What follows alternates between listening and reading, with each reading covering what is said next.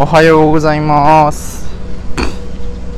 えー、村民の朝の帰り道。この番組はエンジニアリングマネージャーの村上拓也、村民が、えー朝の10分間、朝の10分間を使って、えー仕事の話をしていくというポッドキャストです。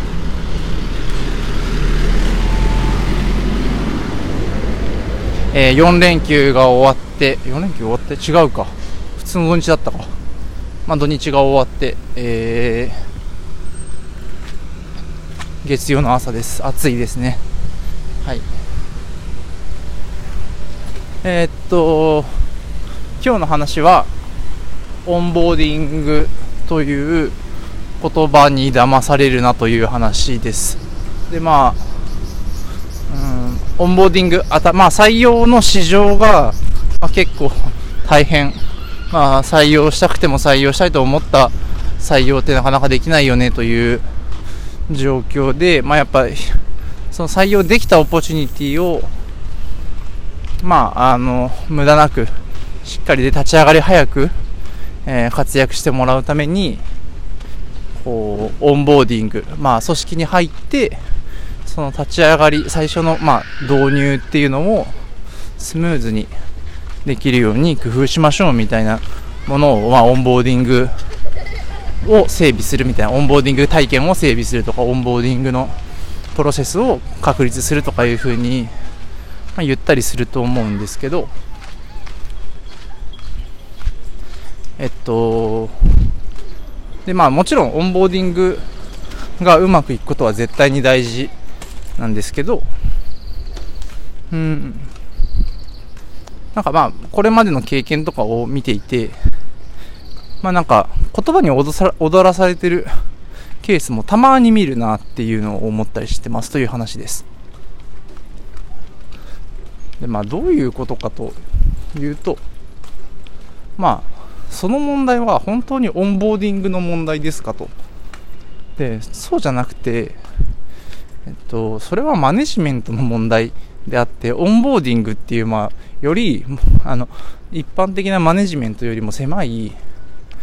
えーコンテキストにこう歪小化してませんかという話です。例えば、えーまあ、特にやっぱリモートの、まあ、環境になったりとかして、まあ、多いと思うんですけど、まあみんなが例えば見ているじゃあ課題を一覧で管理しているスプレッドシートは、まあ、あるんだけれども、まあ、それに新入社員が、まあ、こう、まあ、その存在を知らないまま1ヶ月まあ、仕事をしていてなみんなは何の話をしてるんだろうと思ったまま仕事をしていて1ヶ月経って、まあ、何らかのきっかけで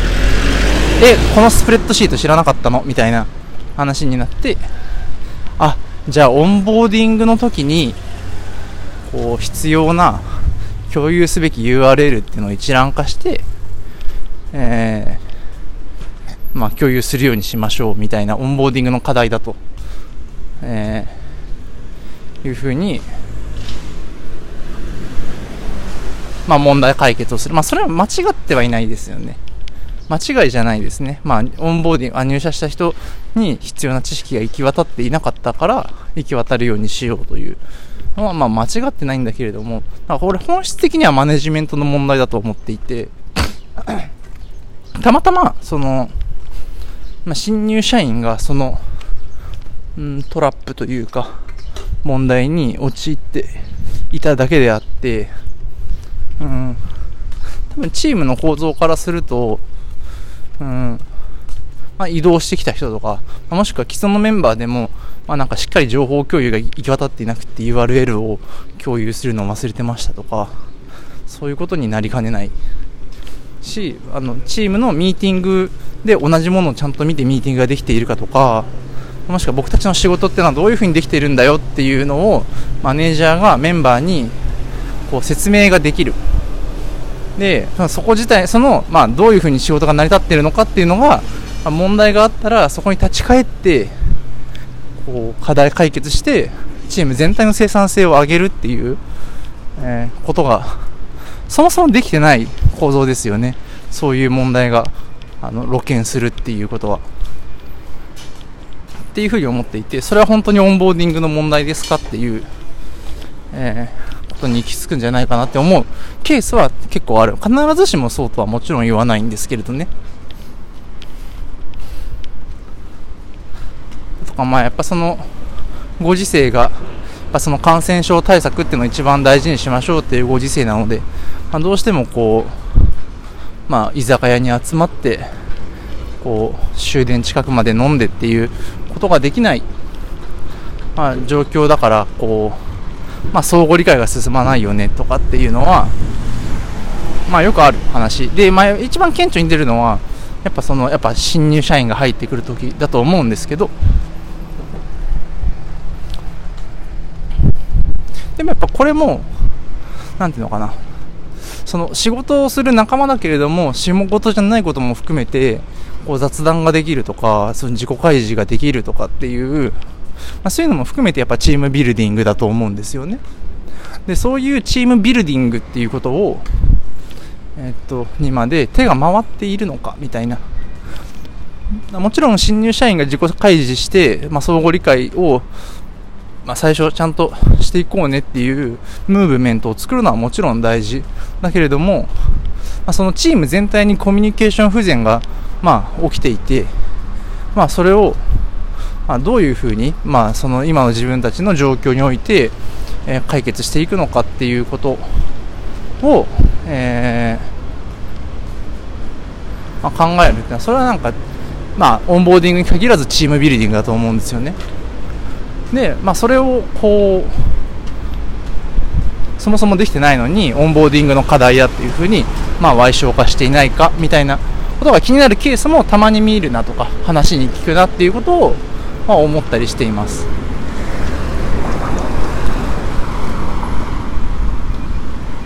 なのでこう、まあ、オンボーディングっていうとやっぱこう技術的なというか専門的なというか業務的なまあ、仕事の仕方とか仕事とか事業とかの成り立ちをちゃんと理解して、まあ、それに貢献できるようにいち早くっていう話と、まあ、組織的なオンボーディングというか文化的なオンボーディングですよね、まあ、相互理解して、まあ、カルチャーの強化とか、まあ、変化とかっていうことをとかアジャストっていうのをこう促していくっていうどっちの側面もまあ極論マネジメントが行き届いていればオンボーディングっていうこうことにことさら集中しなくてもいいんじゃないかなっていう気がしてもちろん気にしなきゃいけないある程度は気にしなきゃいけないこともあると思うんだけどことさら気にしすぎなくていいんじゃないかなって思っていますしオンボーディングに課題があるんだよねって 結構言う組織よくいるけど、まそれってそもそもマネジメントが届いてないんじゃないかなっていうことを感じるケースはまあ、ちょいちょいあるかなというふうに思っていますと。どうなんですかね、オンボーディングっていう言葉も、やっぱここ2年ぐらいでよく聞くようになった言葉だと、まあ、思うんですけど、まあ、なんか組織のフェーズによってもなんか、それがどう課題なのかって違うような気がするんですよね。これはなんか、あんまりしっかり調べてるわけではないんですけど、やっぱそのもう、まあ、300人規模から1000人とかっていうそういう規模の会社が、まあ、オンボーディングが課題だって言ってでなんかその確率的にというか面で課題を解決するその全員が同じそのなんつうのかな研修のプログラムみたいなものを通るようにしましょうみたいなのって、まあ、やっぱなんかその、まあ、300人から1000人規模のすごい大きい規模の会社で、まあ、1人が入ることのそうなんていうのかななんか業務的インパクトがそこまで大きくないような会社ののオンボーディングってまた違うのかなって思うとなんかその僕がこう経験している、まあ、30人ぐらいからだんだんこう組織の人数を大きくしていこうっていう状況でのオンボーディングっていうのは全然違う課題なんだろうなって思っていて。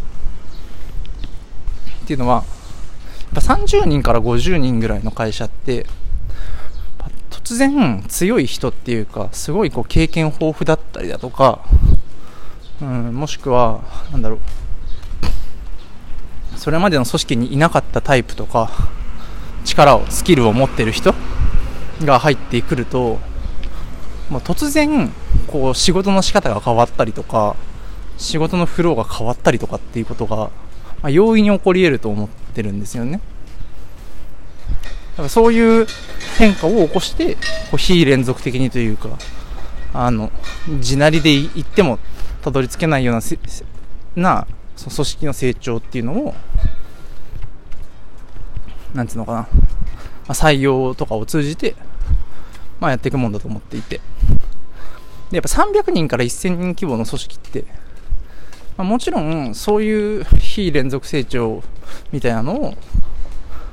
まあ、もうできればいいんだけどなかなかできなくなってくると思っていて、まあ、その強い人が入っていたところでやっぱなんかその影響できる範囲も、まあ、組織全体をガラッと変えるっていうことにはそうそうならないです、まあ、長い目で見てなるのかもしれないけどいきなり変わるようなことってないはずなので。でしかもまあやっぱ知らなきゃいけない、えっと、知識っていうのも増えていく。うんっていうのはまあ傾向としてあると思っていて、まあ、だからこそこうなんか確率的なにしっかりこう知識を与えるっていうことで、まあ、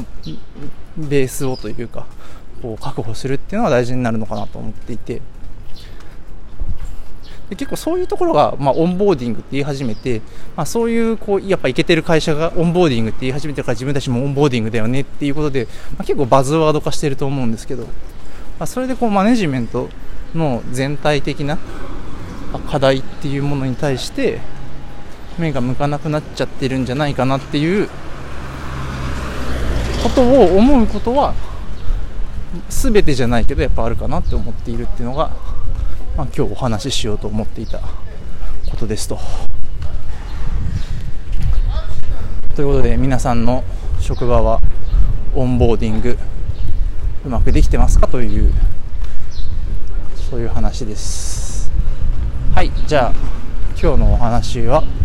以上にしようかと思います。村上拓也村民でした。